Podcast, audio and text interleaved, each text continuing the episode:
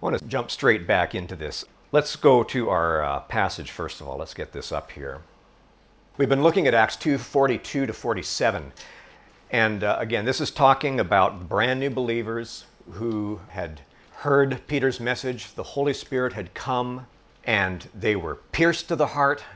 And that day, that day, there was 3,000 brand new believers. And by the way, last Sunday, I completely missed it, but last Sunday was Pentecost. Pentecost. And we forgot about it until we went to the fourth service and somebody mentioned it. It's like, it's kind of really, it's kind of like a birthday of the church, so to speak. Anyway, verse 42. They were continually devoting themselves to the apostles' teaching and to fellowship and to the breaking of bread and to prayer. Everyone kept feeling a sense of awe, and many wonders and signs were taking place through the apostles. And all those who had believed were together and had all things in common, and they began selling their property and possessions and were sharing them with all as anyone might have need. Day by day, continuing with one mind in the temple and breaking bread from house to house, they were taking their meals together with gladness and sincerity of heart, praising God and having favor with all the people. And the Lord was adding to their number day by day those who were being saved. Father, thank you for your word. Thank you for giving us this insight into how the church started, how you started this body of Jesus Christ the risen Jesus who lives in us by his Holy Spirit. Lord, we have your presence here. Lord, I pray that your word would do its work, that your word would have authority, that your word would be unhindered as we hear it today. Pray that you would help us to have ears that receive, hearts that understand, that we would turn to you in repentance, ongoing in our lives, Lord, as we should. Thank you in Jesus' name. Amen. So last week, we got through four points. Point number one true fellowship goes without saying, it's being together. It includes being together. It's self evident, and that means we gather together regularly and we gather together physically. It says in verse 44 there, all those who had believed were together. And then verse 46, day by day and then point number two, we gather together regularly from a genuine heart's desire. And we see in verse 46 they met together with gladness and sincerity of heart. And you all know who Dietrich Bonhoeffer is, I'm sure. He was a German pastor who uh, ended up in a concentration camp. He was executed just before Nazi Germany fell. But he wrote a book, he wrote many books, but he wrote one book called Life Together. And just one quote The physical presence of other Christians is a source of incomparable joy and strength to the believer. And he wrote that when he was in solitary confinement in a concentration camp. And he also wrote, May those of us who have it, we have fellowship here, not undervalue it or not disdain that. And we have this joy because we've been given new hearts with new desires. And then moving on to number three, we gather together regularly and gladly because we love each other with self giving brotherly love, agape love. And it's something that we are saved to. As 1 Peter 1:22 we looked at last week says, "Since you have an obedience to the truth purified your souls for a sincere love of the brethren. Fervently love one another from the heart. And from here on, we're going to see, we're going to continue to see that love is absolutely foundational to fellowship. It's the very core of true fellowship, it's the driving force of it. And then, uh, point number four we gather together regularly and gladly because of the love we have for each other, because it is a manifestation or it's a living out of the accomplished reality that Jesus Christ has made us one in Him. He made us into one body, into His body. And that means to not be together contradicts what Jesus has done. It undermines what Jesus has done in making us one. And then, in the same way, we saw that we're called to being proactive. We're called to proactive faithfulness in our fellowship. We can't get around this. We've been made one, but we are also urged and implored to be diligent to preserve the unity of the Spirit. And we have the love of God in our hearts, yet we are to maintain the same love. And we're to fervently love one another from the heart. Second Peter says, We have been granted everything for life and godliness, but we are to supply moral excellence and knowledge and self control and godliness and brotherly kindness and love. And I didn't get to this last week, but 1 Thessalonians 4 9 and 10 is a really great illustration of this. Let me just read it. It says, Now as to the love of the brethren, you have no need for anyone to write to you, for you yourselves have been taught by God to love one another. For indeed you do practice it toward all the brethren who are in Macedonia. But we urge you, brethren, to excel still more. So, true fellowship, like every other aspect of the Christian life, has to be nurtured, it has to be given attention, it has to be intentional, it has to be actively lived out. And that means simply that we are to be doers of the word, not just hearers. And neglect and avoidance is really unfaithfulness and disobedience. That was last week. Today, I want to look at four more aspects, which are numbered in your bulletin as uh, 5, 6, 7, and 8. The first four, 1, 2, 3, and 4, are kind of broader categories of the why of fellowship. And I think we'll see that especially 5, 6, and 7 are more of the what of Christian fellowship. Christian fellowship isn't just ideals and theory, it's not just theoretical, but it's practical, it's tangible, and it's actually ministry for the actual building up of the body, the actual building up of each other in every aspect of our lives while we're here together in this world. And so the fifth point is that true fellowship involves actively sharing and giving our lives for each other.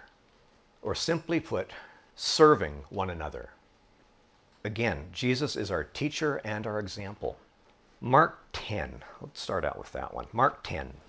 The disciples were kind of quibbling and trying to jockey for who was the greatest among them and who would be greatest and and Jesus took them aside and said, and I'll just cut straight to this part. Jesus said, Whoever wishes to be great among you shall be your servant. And whoever wishes to be first among you shall be slave of all. What's the implications of a slave, by the way? A slave is a servant who is owned. He belongs. He really has no rights. And that word is throughout the New Testament, describing who we are. For even the Son of Man did not come to be served, but to serve. I'm going to stop right there. I'm going to go to John 13. Now, again, we looked at the scene in the upper room last week, too, the night before Jesus went to the cross. And Jesus did for his disciples something that it was one of the most menial tasks that the lowest slave in the household would do. And that is, he washed their feet. Peter, I mean, the disciples were shocked that he would humble himself to such a chore like that. And Peter wasn't even going to let it happen. But after doing it, Jesus explained, and this is what he said Do you know what I have done to you? You call me teacher and Lord, and you are right for so I am. If I then, the Lord and teacher, washed your feet, you also ought to wash one another's feet. For I gave you an example that you should do as I did to you. Truly, truly, I say to you, a slave is not greater than his master, nor is the one who sent greater than the one who sent him. If you know these things, you will be blessed if you do them.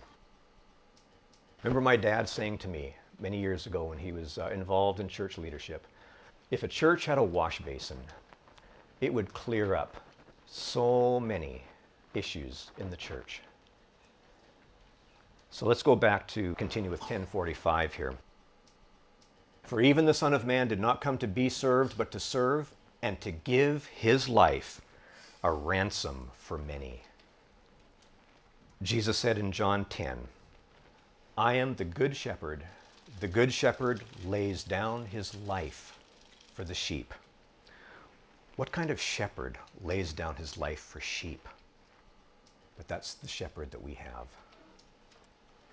John 15, again in the upper room, he said to his disciples, This is my commandment, that you love one another just as I have loved you.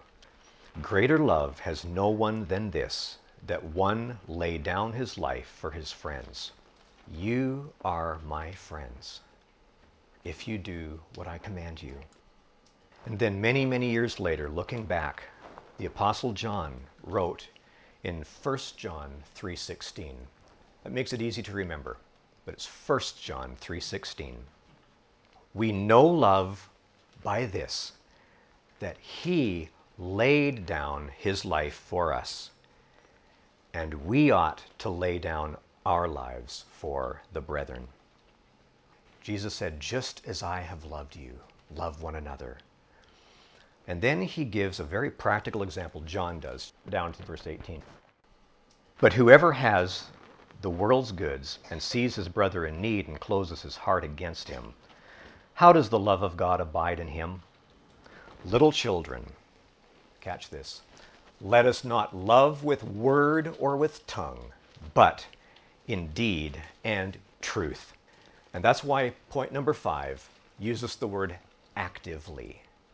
As we were saying last week, it's what we actually do it's not what we say that reveals what's truly important to us. It's what we do, it's what we invest ourselves into, it's what we invest our time into.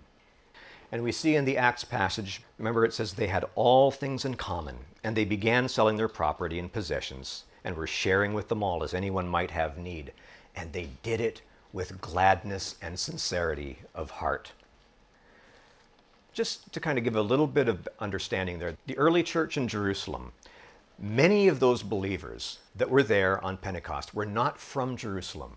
There was a lot of pilgrims, a lot of Jews coming from all over the Roman world and all over Palestine to be there for the Pentecost feast. And when the Holy Spirit came and they understood who Jesus was and they received the gospel, they became part of this new community, a community of God's truly redeemed people. And they stayed. They stayed on because at that time, that was the only church. There was no other church in the world, there was no other fellowship. That means a lot of people there didn't have homes, they didn't have jobs, they didn't have means for you know, sustaining themselves long term. So those who had homes and those who had jobs and resources, they freely and generously shared with those who didn't so that they could remain on as a church body. So they provided so that the fellowship could stay together. In the last verse of Acts 2, we see that that testimony, that testimony had an impact. It says they were having favor with all the people, and the Lord was adding to their number day by day those who were being saved. And it is exactly what Jesus said. Jesus said that the world would know that we are his disciples if we have love for one another. That has got to be just as true today as it was back then.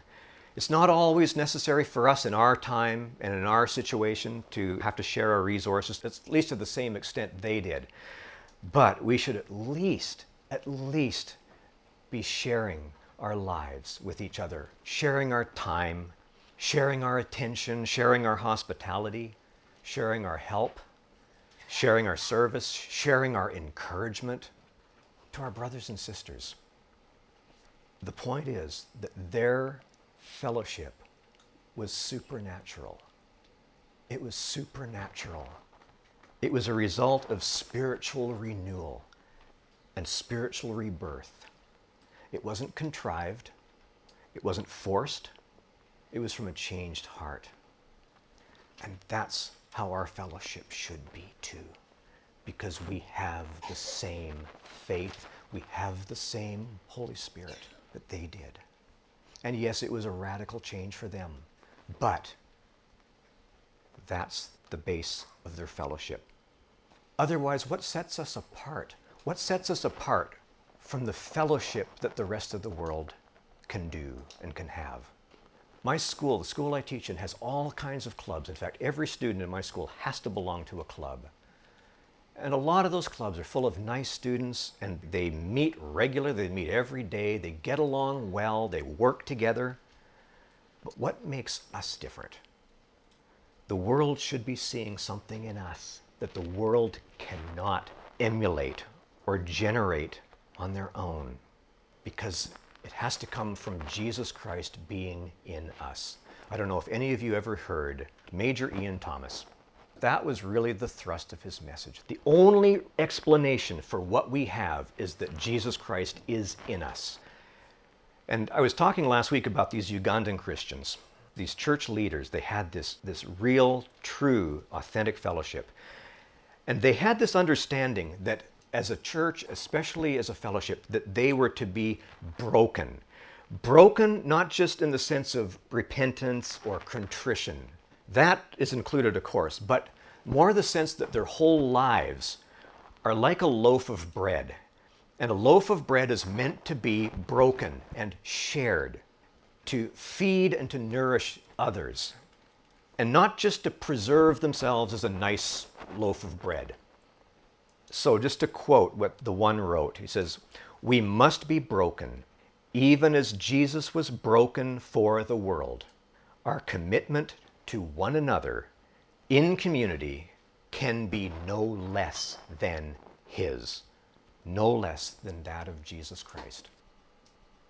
There's so many more things that I could say about this, but we need to move on. So, true fellowship is not only giving and sharing our lives, but it is also the place where we exercise our spiritual gifts for the building up of the body. Peter writes, and again in 1 Peter 4:10, as each one has received a special gift, employ it in serving one another as good stewards of the manifold, that means the diverse or multifaceted grace of God. Every believer Every true believer has been gifted by God's grace to share his grace to one another, to serve his church body. This is what Minoru was talking about. For those of you who were at the congregational meeting, this is exactly what Minoru was addressing in his annual report. So we need to understand, though, if we're not exercising our gifts, or worse, if we're not even participating in fellowship, either way, we're depriving, we're denying the body of believers God has placed us in. And this is not a time where we can make a study of specific types of spiritual gifts, but each place in Scripture that the gifts are listed, they're always introduced in a similar way. Romans 12 begins this way Romans 12, 4 to 6. For just as we have many members in one body, and all the members do not have the same function, so we, who are many, are one body in Christ and individually members one of another. Since we have gifts that differ according to the grace given to us, each of us is to exercise them accordingly. And then uh, 1 Corinthians 12 starts like this Now there are varieties of gifts, but the same Spirit. And there are varieties of ministries and the same Lord. There are varieties of effects, but the same God who works all things in all persons. But to each one, to each one is given the manifestation of the Spirit for the common good. If we belong to Jesus Christ by faith, we have the Holy Spirit dwelling in us. Romans 8 makes it clear if anyone does not have the Spirit of Christ, he does not belong to him. So if we are truly in the faith, if Jesus Christ by his Spirit is in us, we will have been given a gift for serving the body. And we're expected to be exercising it. The Lord doesn't entrust his gifts to us for us to bury or to neglect, like when Jesus was telling the parable of the master who went away for a long time and he entrusted to his slaves. One version he entrusted them talents, another one he entrusted them minas. And when he came back, he settled accounts with them. You can read those in Matthew 25 and in Luke, was it Luke 19? But I think we can be pretty safe in assuming that those parables bear some relevance to the spiritual gifts that we've been entrusted. And this is actually very closely related to point number seven, and that is true fellowship is the way and is the place that we, in fact, do all of the one another's that are found throughout the New Testament. And I'm sorry that the print is so small, but there are so many one another's that's the only way I could fit 28 of them on here. You might want to, um, there's no way we can go through all of these, but we, throughout the New Testament, we are encouraged and we are directed and we are instructed to, and here's a verb, we are instructed to one another, one another. Okay? These are just 28 of them. So let's just at least kind of just run down the list. Okay? We can't unpack these. It's no surprise that far and away the most frequent one is love one another. No less than 17 times in the New Testament, we are directly commanded or instructed to love one another. And then, in a similar way, serve one another through love. Be devoted to one another in brotherly love. I mean, it goes on. Give preference to one another. Regard one another as more important than yourselves. Be subject to one another. Have the same care for one another. Bear one another's burdens. Seek after good for one another. Be kind to one another, tender hearted. Be hospitable to one another without complaint. Forgive each other. Accept one another. Bear with one another show tolerance for one another in love, live in peace with one another, be of the same mind toward one another, clothe yourself with humility toward one another, pray for one another, build up one another, comfort one another, encourage one another, stimulate one another to love and good deeds, confess your sins to one another. That is in there. That is James chapter 5 verse 16. Speak truth, for we are members of one another. And then teach and admonish one another. Speak to one another in psalms, hymns, and spiritual songs. And even very specifically, greet one another. It basically includes everything of our life together everything from loving and serving all the way down to greeting. But the point is, this is what true fellowship does. These are the things we're instructed to do. So, really, I mean, being together, like point number one, being together, it's just a given. If we're not together, there is no fellowship. And these things don't happen. But I'm sure we can also see by now that fellowship is far more than simply attending a church service on Sunday morning. As important as that is, as important as this time is, it's not even a matter of having more church events or more programs because it's not only about being together physically. If you guys remember the picture of the four girls last week that I had in the restaurant there, together all alone in the restaurant, each one of them absorbed in their iPhone, sitting together at the same table. It's not only being together physically, it's what happens when we're together. It's about sharing life together with the fellowship of believers that God has put around us. It's, it's meant to be active and, and meaningful interaction where we actually live our lives with one another. And you know, it's, it's not even specifically about MCC, but if MCC is the body where God has placed you, then your responsibility is to this body, to share your life with this body, to exercise your spiritual gifts in this body, and to carry out all these one another's in this body. And it's not about leadership, it's not about positions, it's not about roles or responsibilities in the church. It's about being part of the body.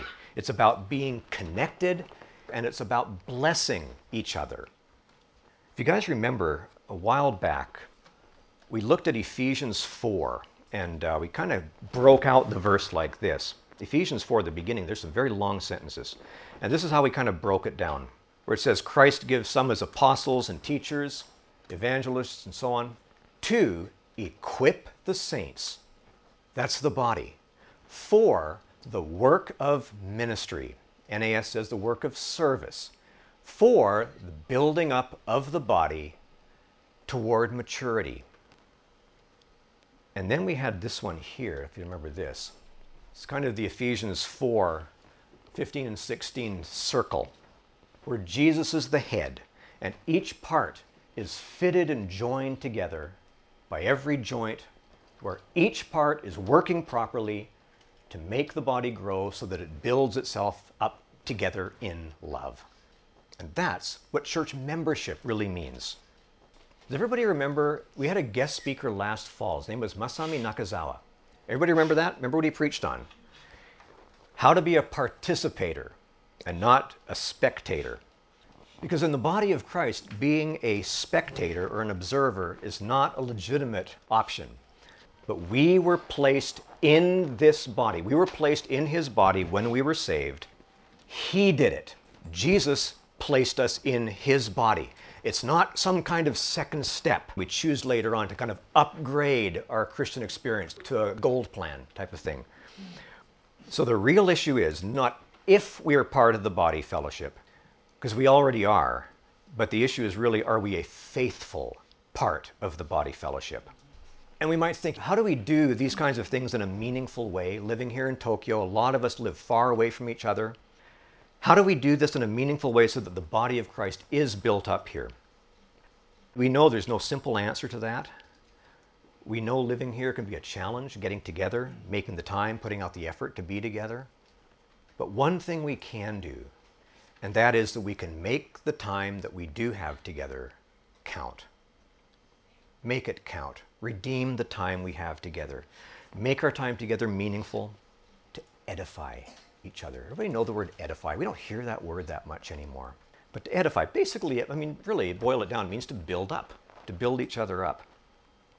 It's fine to be sociable, it's fun, but I know that those new believers in Acts 2 were not just hanging out they experienced something very transformative in their lives.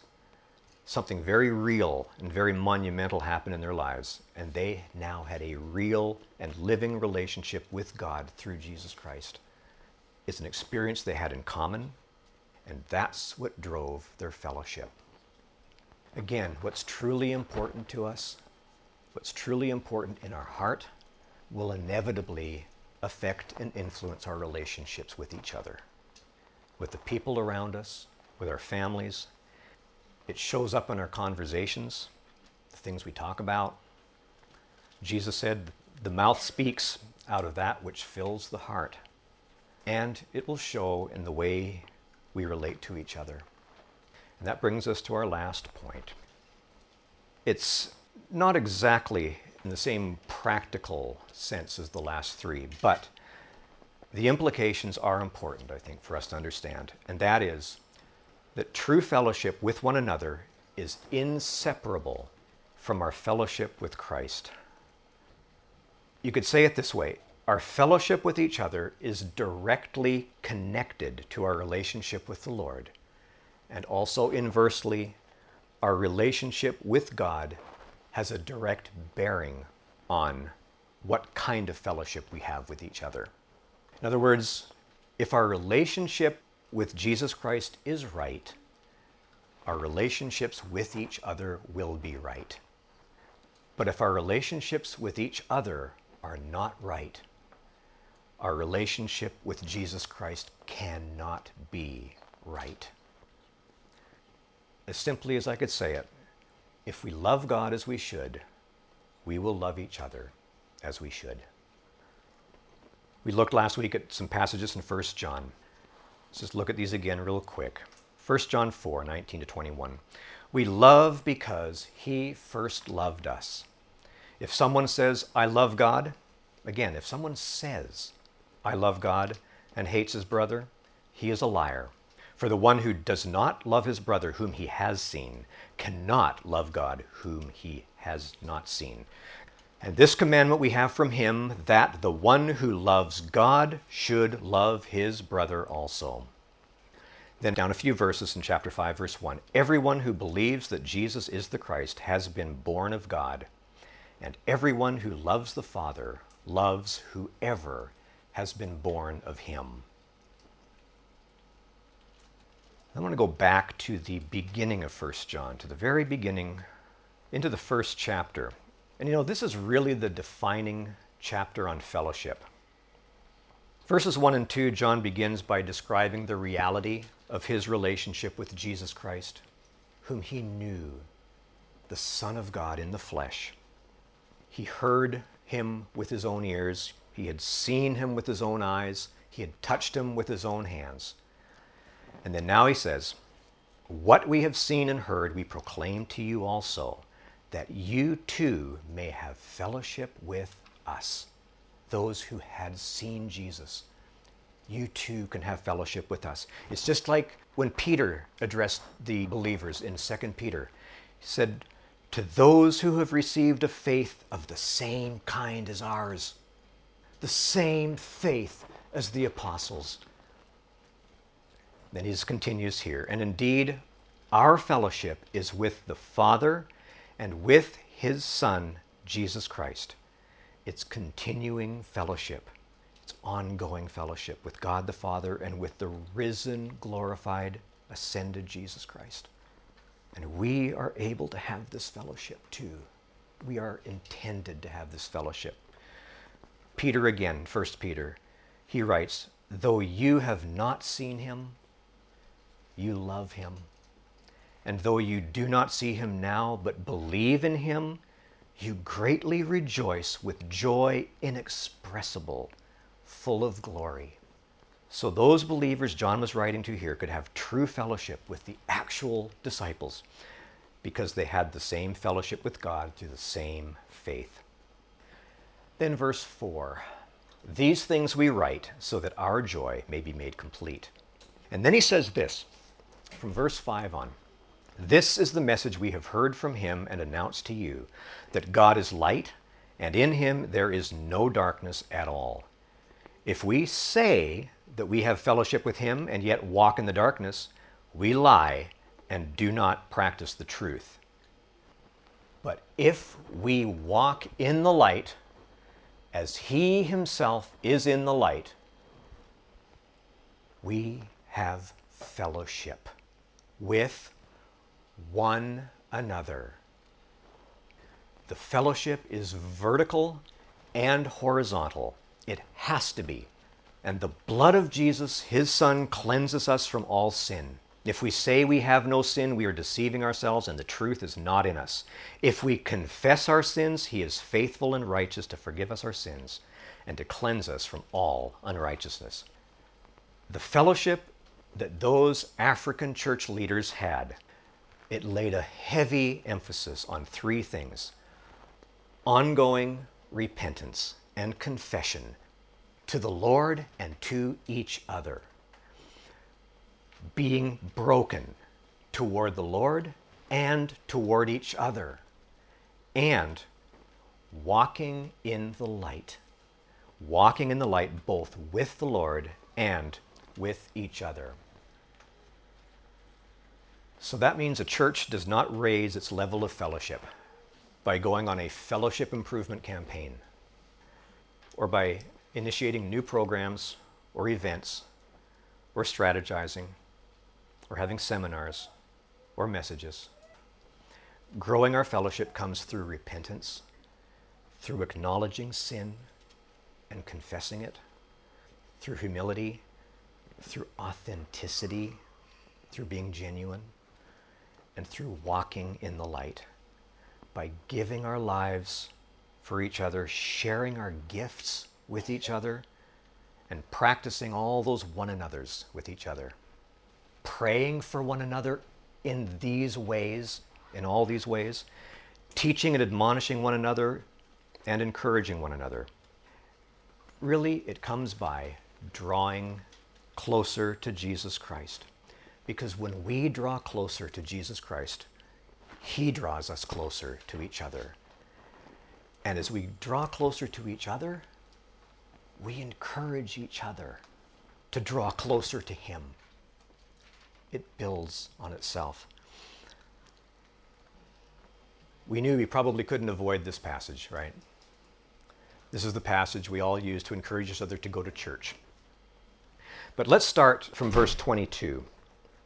This is Hebrews 10 22 to 25. It brings it all together. It really does. First, the vertical. Let us draw near to God with a sincere heart, in full assurance of faith, having our hearts sprinkled clean from an evil conscience and our bodies washed with pure water. Let us hold fast the confession of our hope without wavering, for he who promised is faithful. And then the horizontal. And let us consider how to stimulate one another to love and good deeds, not forsaking our own assembling together, as is the habit of some. And actually, it kind of makes you wonder what happened between Acts 2 and Hebrews 10. It had already become an issue. But encouraging one another, and all the more as you see the day drawing near. You know, we are so much closer to the day drawing near than the people who received this letter initially.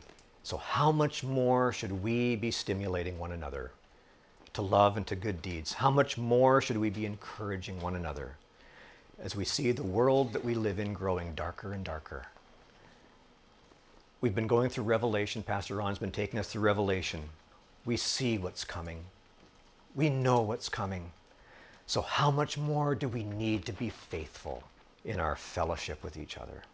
You know, when we stand on the edge of eternity, how many people are only then going to realize that what they invested so much of their life in, so much of their effort, so much of their time, has no eternal value? When the fellowship of believers all around them has immeasurable eternal value. I'm sure everybody's heard the saying, you can't take it with you. There's a well known old movie with that title. You can't take it with you. We all know what it means. When we die, or when the Lord comes back, all of our money, our houses, cars, career, iPhones. But this, this the body of believers is the one thing on earth that we will take with us into eternity. So, isn't this worth the investment of our lives in the here and now? Lord, thank you for giving us yourself first. Lord, thank you for giving your life as a sacrifice to redeem us to yourself. And that in redeeming us to yourself, Lord, you've made us one together in you. Thank you for gifting us with each other. Thank you that we can benefit each other, that we can stimulate one another, that we can encourage one another, that we can bless one another. Lord, help us to first grow in our love for you. And then as we do that, help us to grow more and more in fellowship, in true fellowship, in meaningful fellowship. Lord, may we walk in your light in authenticity, in sincerity. And Lord, that we would know, that we would really know the joy, the full joy, as John wrote, that our joy would be complete, that our joy would be full. Draw us together by your Spirit. Pray this in Jesus' name. Amen.